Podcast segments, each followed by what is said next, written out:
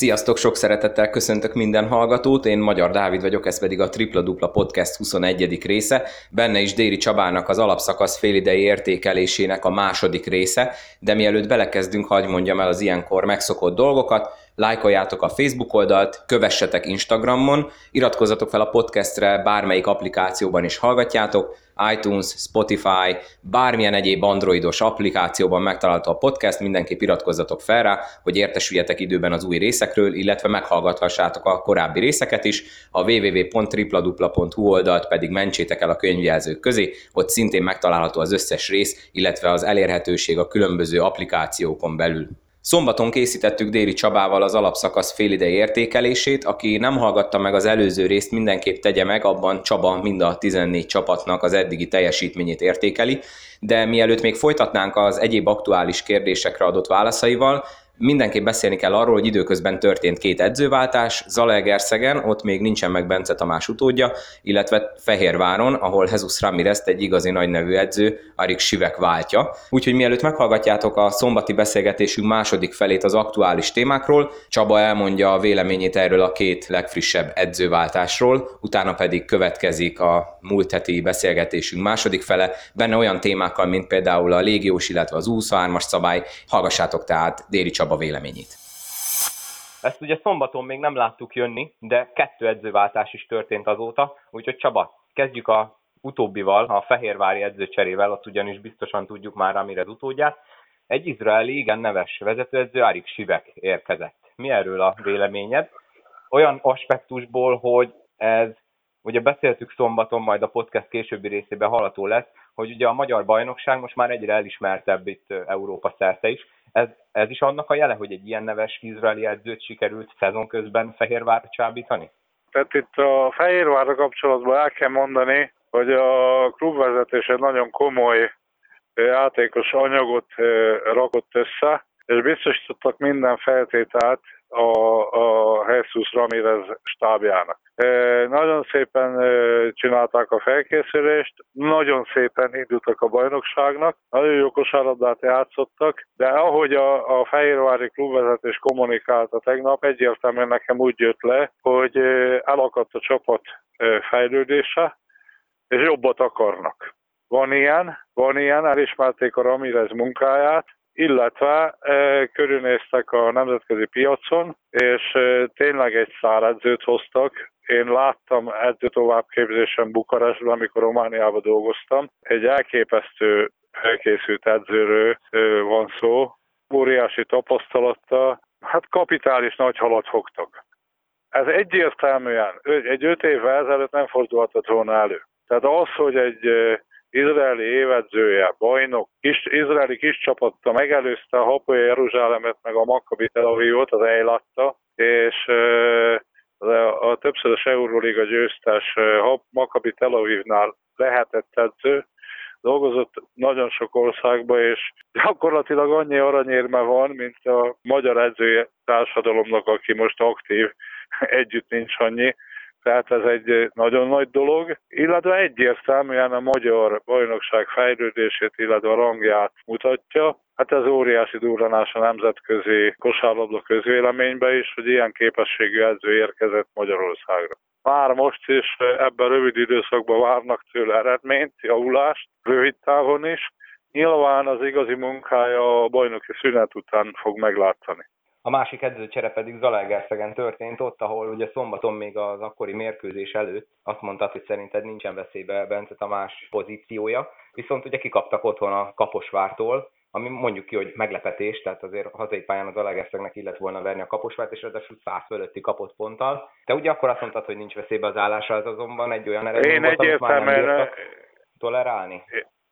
Én egyértelműen azt nyilatkoztam nektek szombaton, hogy én egyáltalán nem érzem veszélybe a, a, az alágerszegi szituáció, és illetve a Bence Tamás. Ez egy hazai vereség volt, szintén a klubvezetés és a városvezetés nagyon sokat tett azért, hogy egy komoly játékos állomány, komoly programot állítottak össze ők is. Ugyanaz a szituáció, mint az Albakompnál. Ez egy érzékeny vereség volt, ez nyilván a klub belügye, a, ez a kommunikáció. Másodon mennek tovább, van ilyen. Mindig meglepetés minden edző át. Nagyon sok, én ott voltam, nagyon sok Zalaegerszegi hazai mérkőzéssel láttam a munkájukat. Ha tudnak javítani a védekezésükön, nagyon komoly eredményt tudnak még elérni. Tehát ott is a klubvezetés hozott egy döntést, így mennek tovább. Kíváncsi vagyok, hogy hogy oldják meg a, a, a, szak, a további szakmai munkát. Ez a vezetőség feladata ilyenkor gyorsan kell cselekedni, illetve nem szabad ilyenkor sokat várni, meg kell oldani. Bármilyen nehéz ilyenkor, de profi edzők, amennyiben sikeres profi edző egy-két nap alatt fölveszik a munkát, fölveszik a bajnokságnak a ritmusát, és megy minden tovább. Ez az edzői pálya része, az edzőváltások, illetve én is voltam már új edző is, régi edző is, minden oldalán álltam a, az edzői szakmának, úgyhogy ez része. Ilyenkor a, a, a, az új edzőnek gyorsan föl kell venni a ritmust. Nyilván azonnal eredményt várnak e, ilyen szituációkban bajnokság közben. A régi edzőnek meg kell próbálni levonni a tanulságokat, pihenni kell ilyenkor, fölfrissülni, külföldre menni tanulmányutakra, megvan ennek mindenkinek a feladata, megvan a feladata ilyenkor az új edzőnek és a réginek is. Többször említettük már itt az elmúlt 55 percben az edzőcseréket. Ugye most már 14 csapatból 6 váltott edzőt, ugye egy-kétszer a Jászberény, és ugye említettük olyan szakemberek távoztak, akiknek a neve egybefort a csapattal, ugye Csirke Ferencről vagy Fekete Ádámról lévén szó, illetve az, hogy minden egyes edző, aki ugye bekerült újként, külföldi, tehát hogy nincsen magyar edző.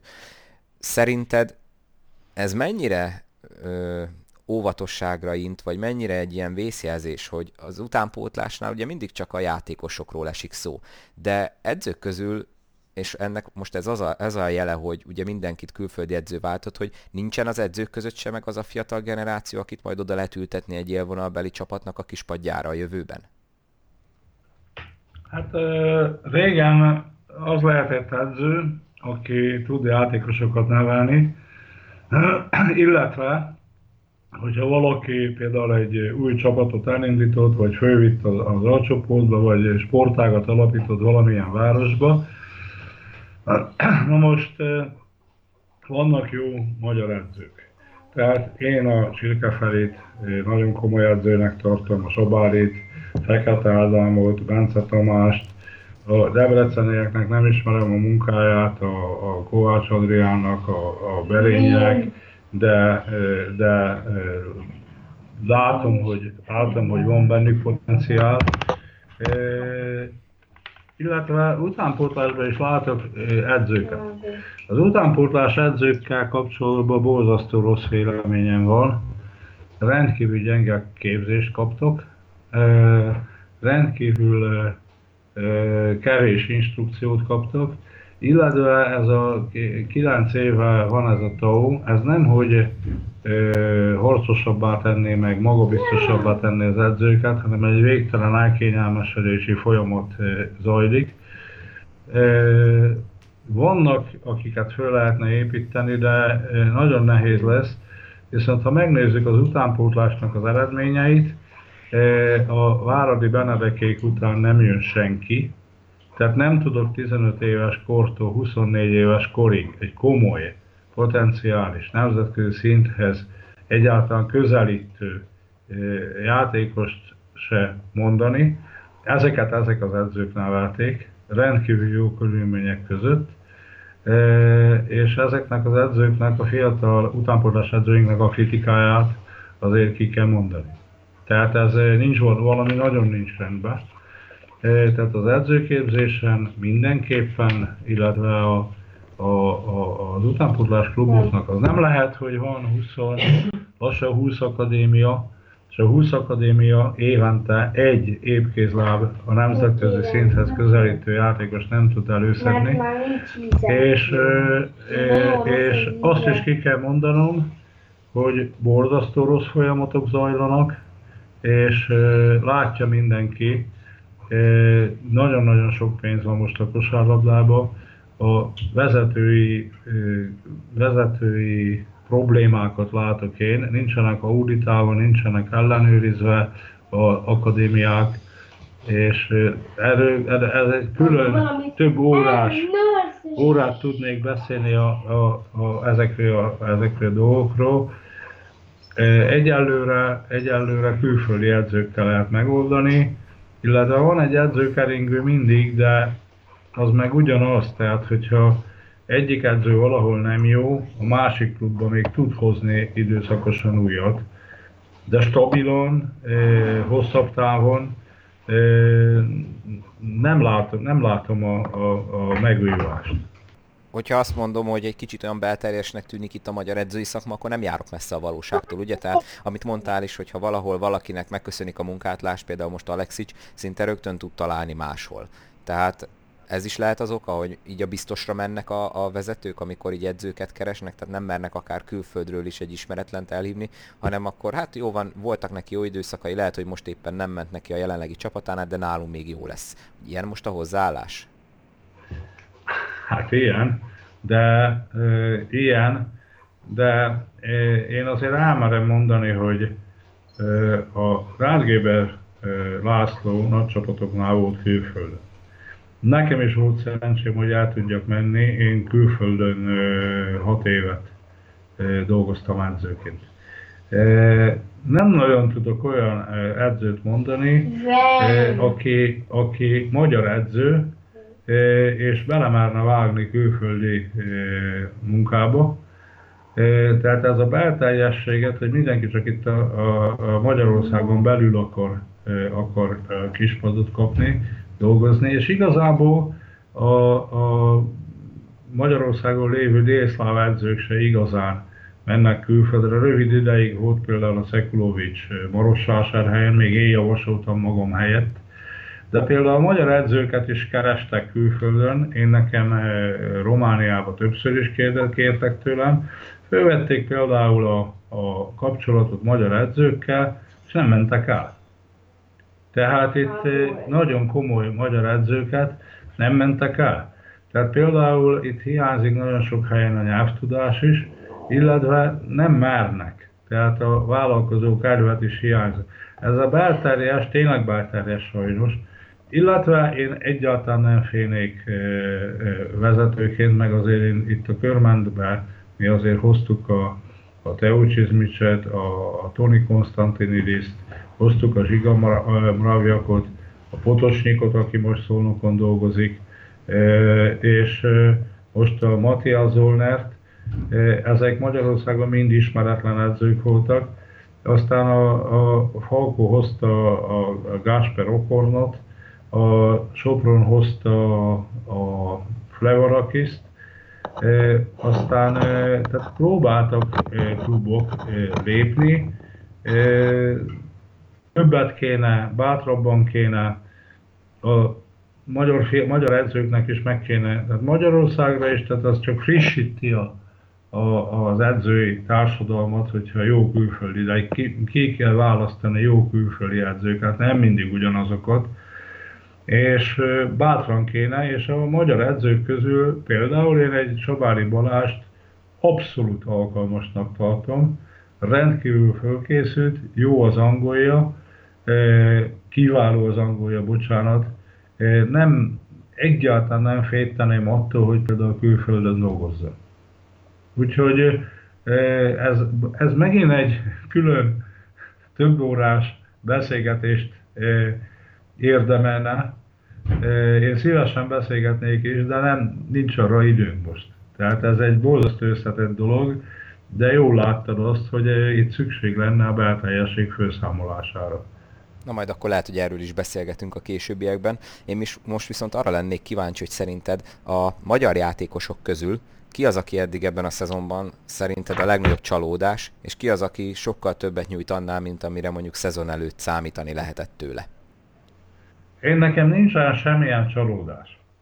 Ugyanis azokat a játékosokat, amiket, akiket ismerünk, de tudjuk, hogy mit lehet tőlük várni. Na most egy administratív döntés született, amivel egyébként egyet is értek, a szövetség próbált a magyar játékosoknak lehetőséget adni. Nincsen csalódás a részemről, mert aki amennyit tudott, annyit fog tudni, hogyha akár két magyar a pályára lehet tenni, akkor is. Na most próbálták ezt nagyon sok országban, például Szlovéniában ugyanaz volt a szabály, hogy öt légiós öt a pályán, Magyarországon. Egyébként én ezt tartom a legjobb szabálynak Magyarországon kapcsolatban. Romániában is én dolgoztam úgy, hogy lehetett 6 légiós öt a pályán, lehetett 5 légiós öt a pályán. Láttam olyat, amikor bevezették például Romániába, a, a, a, hogy egy román pályán legyen, nem hogy jobbak lettek, hanem még sokkal több pénzt kértek, mert keves, még kevesebb jó játékos van, mint ami Magyarországon, és lustábbak lettek, illetve még keves, rosszabb lett az edzés munkájuk, mert kaptak egy adminisztratív segítséget. Lengyel edzőkkel, vagy Lengyelországban dolgozó játszó külföldiekkel, vagy bárkivel beszélünk, ott volt olyan egy időszakban, hogy két lengyel lett a pályán, fölment iszonyatosan a lengyeleknek az ára, az arroganciájuk, arroganciájuk tetten érhető volt minden edzésmunkában, játékukban, mindenben, és a külföldiek is úgy mentek csak oda Lengyelországba, ugye ott öt, öt légiós lehetett, és három lehetett csak a pályán. Hogyha jól megfizettek bennünket, jelszóha, akkor elmegyünk játszani Lengyelországba, és nem baj, ha kevesebbet játszunk. Tehát én a, én a, a, a Magyarországgal kapcsolatban az öt légiós, öt a pályán, ennek a szabálynak, ezzel sokba lehet tartani légiósokat is, a, magyarokat is, lehet inspirálni őket. Nem minden esetben jött be ez a, a szabály, de csalódásról nem beszélgetni, mert akkor beszélnék csalódásról, és nevet se szeretnék mondani, hogyha valakit többet vártam volna, és és nem teljesítette. Ismerünk mindenkit személyesen, tehát nincsenek csodák.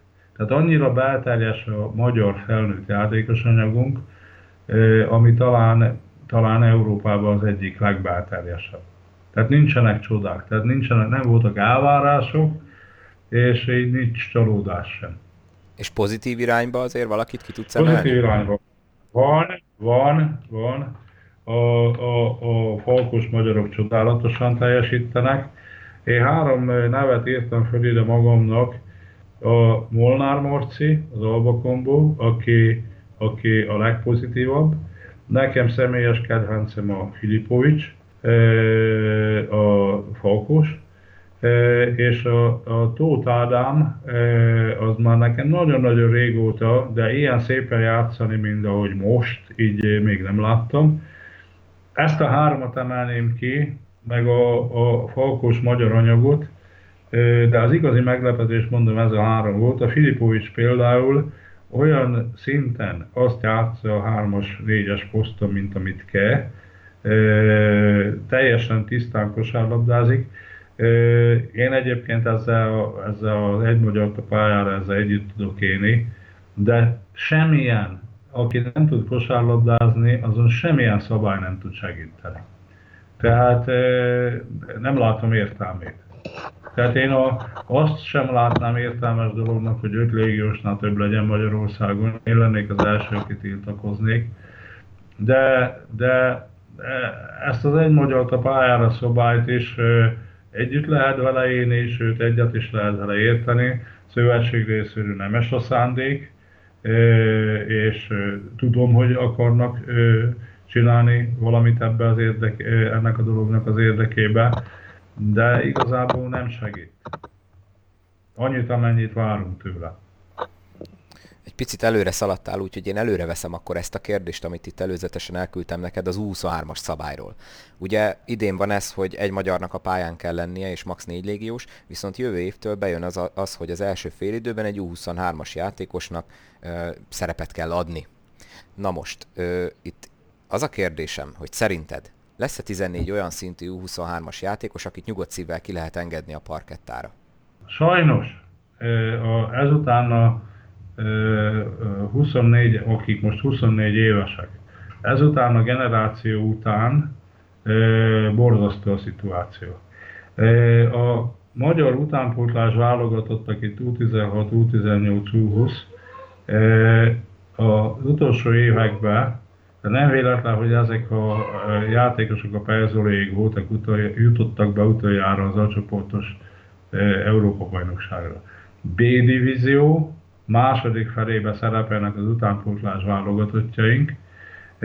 Olyan csapatokkal kell versenyeznünk, mint amilyen a Luxemburg, a Dánia, meg a Koszovó, Izland 39 ponttal vár bennünk, én minden meccset megnéztem, elképesztő, elképesztő gyenge, tehát fizikumába, hozzáállásába, technikai tudásába, de elsősorban fizikai hátrányok, és még akik dolgoznak a válogatottakkal, azt mondják, hogy még rosszabb generációk jönnek.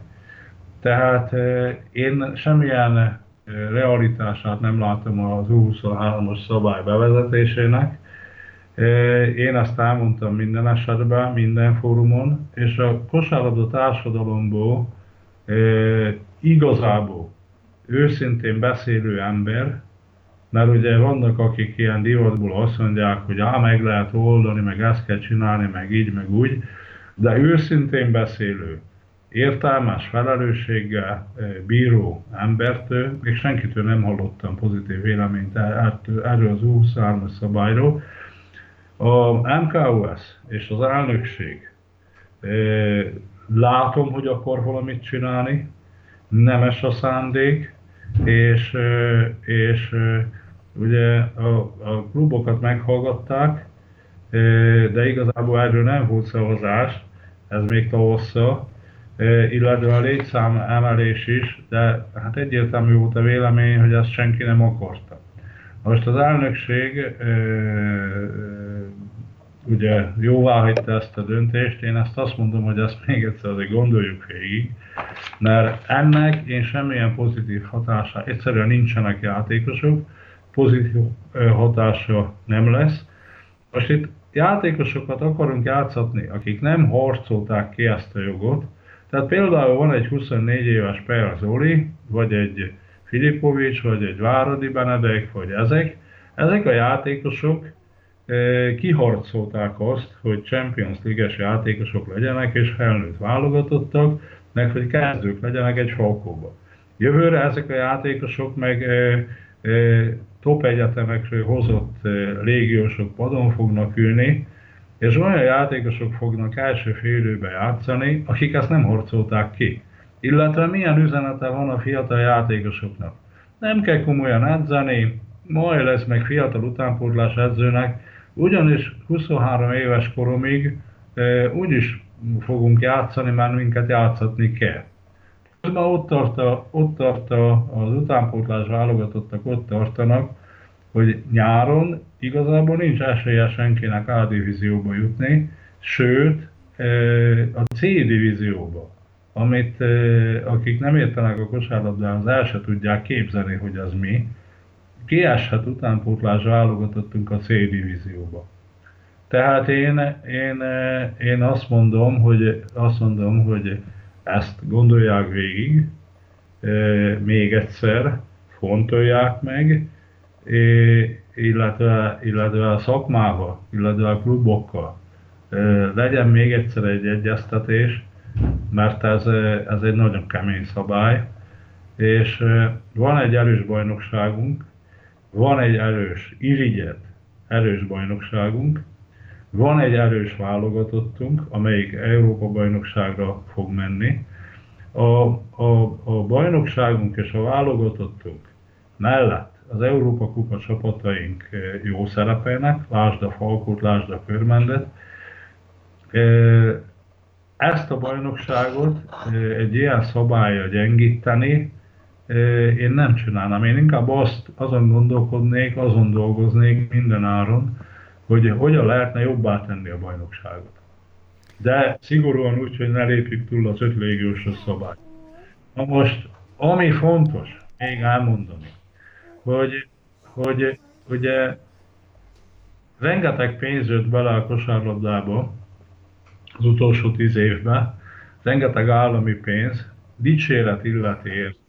Ki kell mondani, hogy itt ezt a, a, a Orbán Viktornak a személyes gyengéje a sport, szíve, lelke benne a sportba, és kettő sportág nem tudja igazából, hát bocsánat, három sportág nem tudja igazából kihasználni, hát pont a foci, focinak az utánpótlása nem, aztán a férfi kosárlabda, illetve a férfi kézilabda nem fejlődik olyan szinten, ahogy kéne. Na most itt egyértelműen a felelősség a utánpótlás klubok, akadémiák, pályá és az utánpótlás egyesületek, edzőknek a felelőssége. Ha valaki akar segíteni a magyar kosárlabdán, segítsen az utánpótlásán, és ha jönnek föl a jó játékosok, akik ki tudják harcolni adminisztratív segítségek nélkül a helyüket, Lást Perzoli, Váradi, Filipovics, Benke, és tudom sorolni ezeket, vagy a volyvodáig se ilyen szabályok mentén harcolták ki a helyüket. Ez a volyvodáig Kanga ezek 17-18 éves korukban már komoly tényezők voltak, meccseket döntöttek el a, a csoportban. Most eh, meg 21, 22, 23 éves játékosoknak mindenféle mankót, meg segítséget akarunk adni. Félre ne értsen senki, tehát én, én csak elmondom a véleményemet. Na most ugye apámtól ugye azt hallottam, hogy mondj igazat, és akkor betörik a fejed. Tehát én nekem ezt nem szabad elmondani, mert tudom, hogy ezzel több embert megsértek, de én tényleg szeretném megsérteni úgy az utánpótlás edzői társadalmat, szeretném olyan szinten megsérteni az akadémiák, akadémiákat, meg az akadémiáknak a vezetőit, hogy, hogy sértődjenek meg, de valamit csináljanak már. A szövetség, az elnökség tényleg látom, hogy akar valamit csinálni. De, de, de a, a magyar alcsoportot legyengíteni, közelíteni a gyenge utánpótlásunkhoz.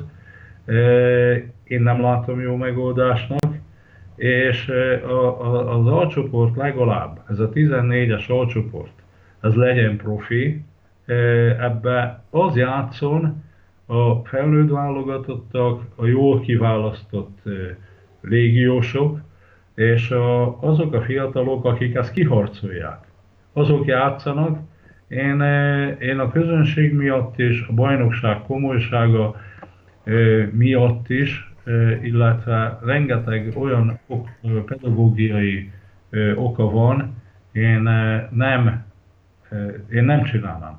Tehát én, én erős aggodalommal figyelem ezt a dolgot. Tisztelettel kérek mindenkit, hogy ne sértődjenek meg ezen, hanem bocsánat, sértődjenek meg, de értsék meg, hogy én azért merem ezeket elmondani, mert jót akarok.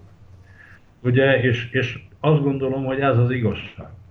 Nem látok semmilyen olyan ö, előnyt, ami ebből a magyar kosárlabdának fakad, ö, amit ne lehetne jobb munkával elérni.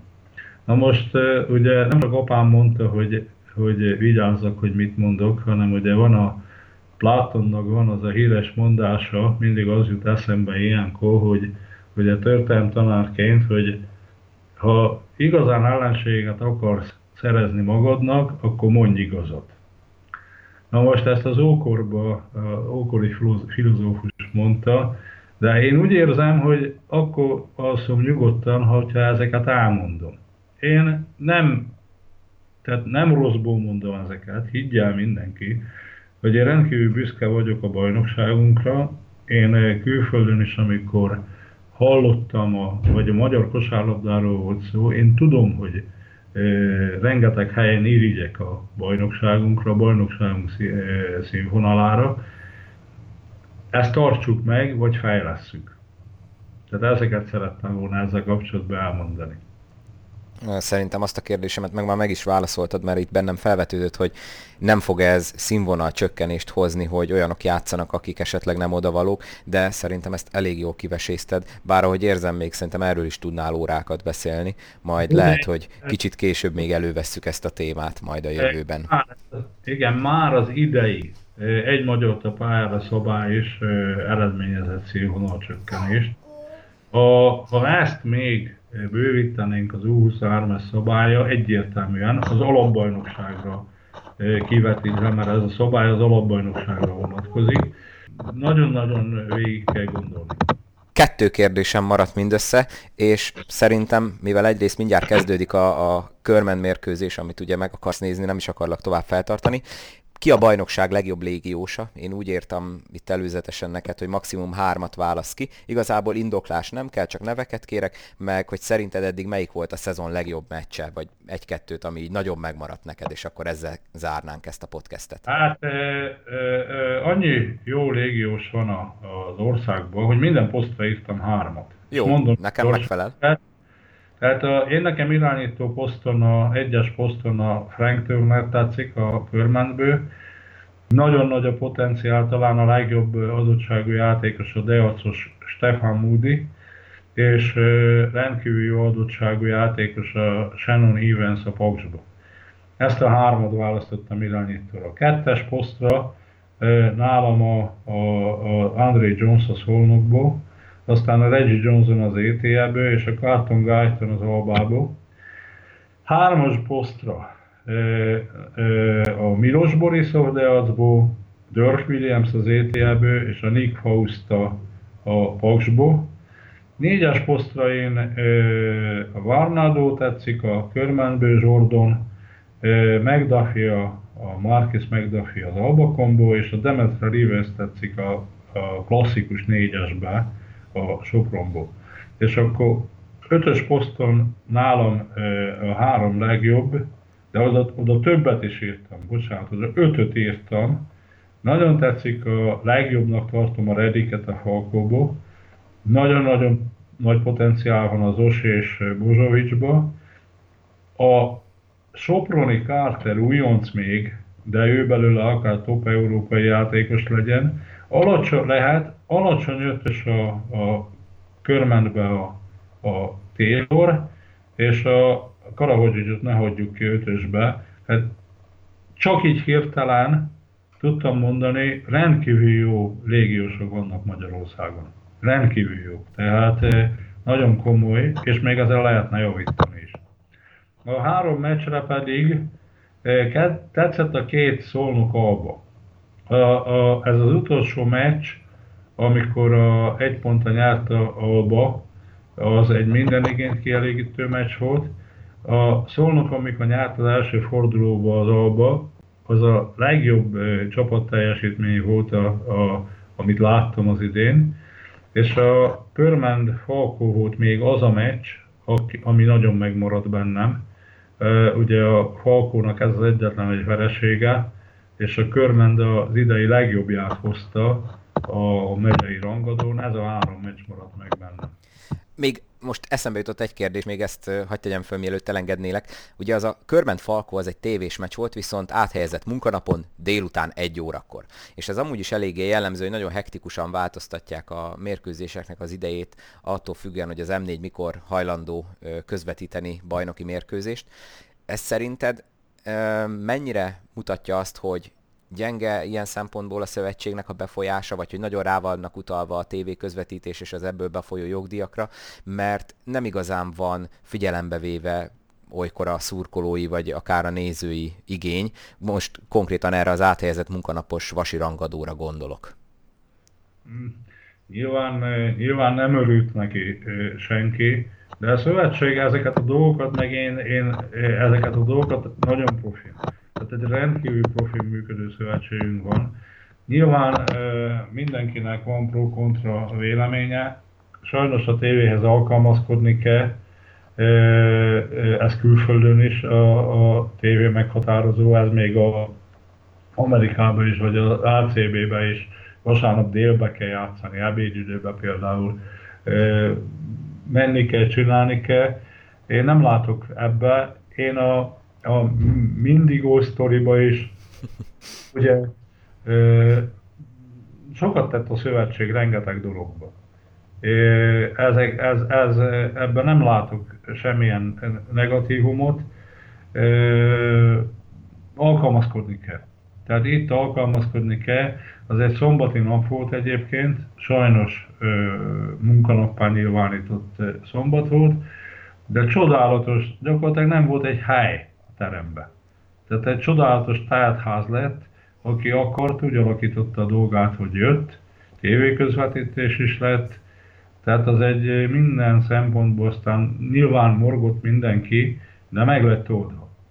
Tehát nagyon szépen meg lett oldva, egy csodálatos tátházas meccs volt, rendkívül magas színvonalú, és még a, az egész országban mindenki látta, úgyhogy végül is megoldódott a, a, a probléma. Déri Csaba, nagyon szépen köszönöm. Közel másfél órás beszélgetést hoztunk össze, és szerintem nagyon sok mindenre választ kaptunk. Úgyhogy én nagyon remélem, hogy még a jövőben is leszel a podcast vendége. Állok rendelkezésre. Örülök, hogy beszélgetünk, beszélgethettünk, elmondhattam a véleményemet, és bármikor állok a, a rendelkezésre. Köszönöm szépen Déri Csabának a kimerítő elemzését, és hogy a rendelkezésemre állt, nektek pedig köszönöm szépen, hogy meghallgattatok. Tegyetek így a továbbiakban is, az elején említett módokon, Androidon szinte bármilyen applikáció, az Apple Podcast, weben keresztül www.tripladupla.hu, lájkoljátok a Facebook oldalt, kövessetek Instagramon, hogyha értékeltek, azt külön megköszönöm, akár applikáción belül írhattok üzenetet a Facebookon, Instagramon is, megígérem, hogy válaszolni fogok, ha valamilyen ötletetek van, vagy javaslatotok, nagyon szívesen fogadok bármit, de a lényeg az, hogy kövessétek továbbra is a Tripla Dupla podcastet. Még egyszer köszönöm szépen, hogy meghallgattatok, sziasztok!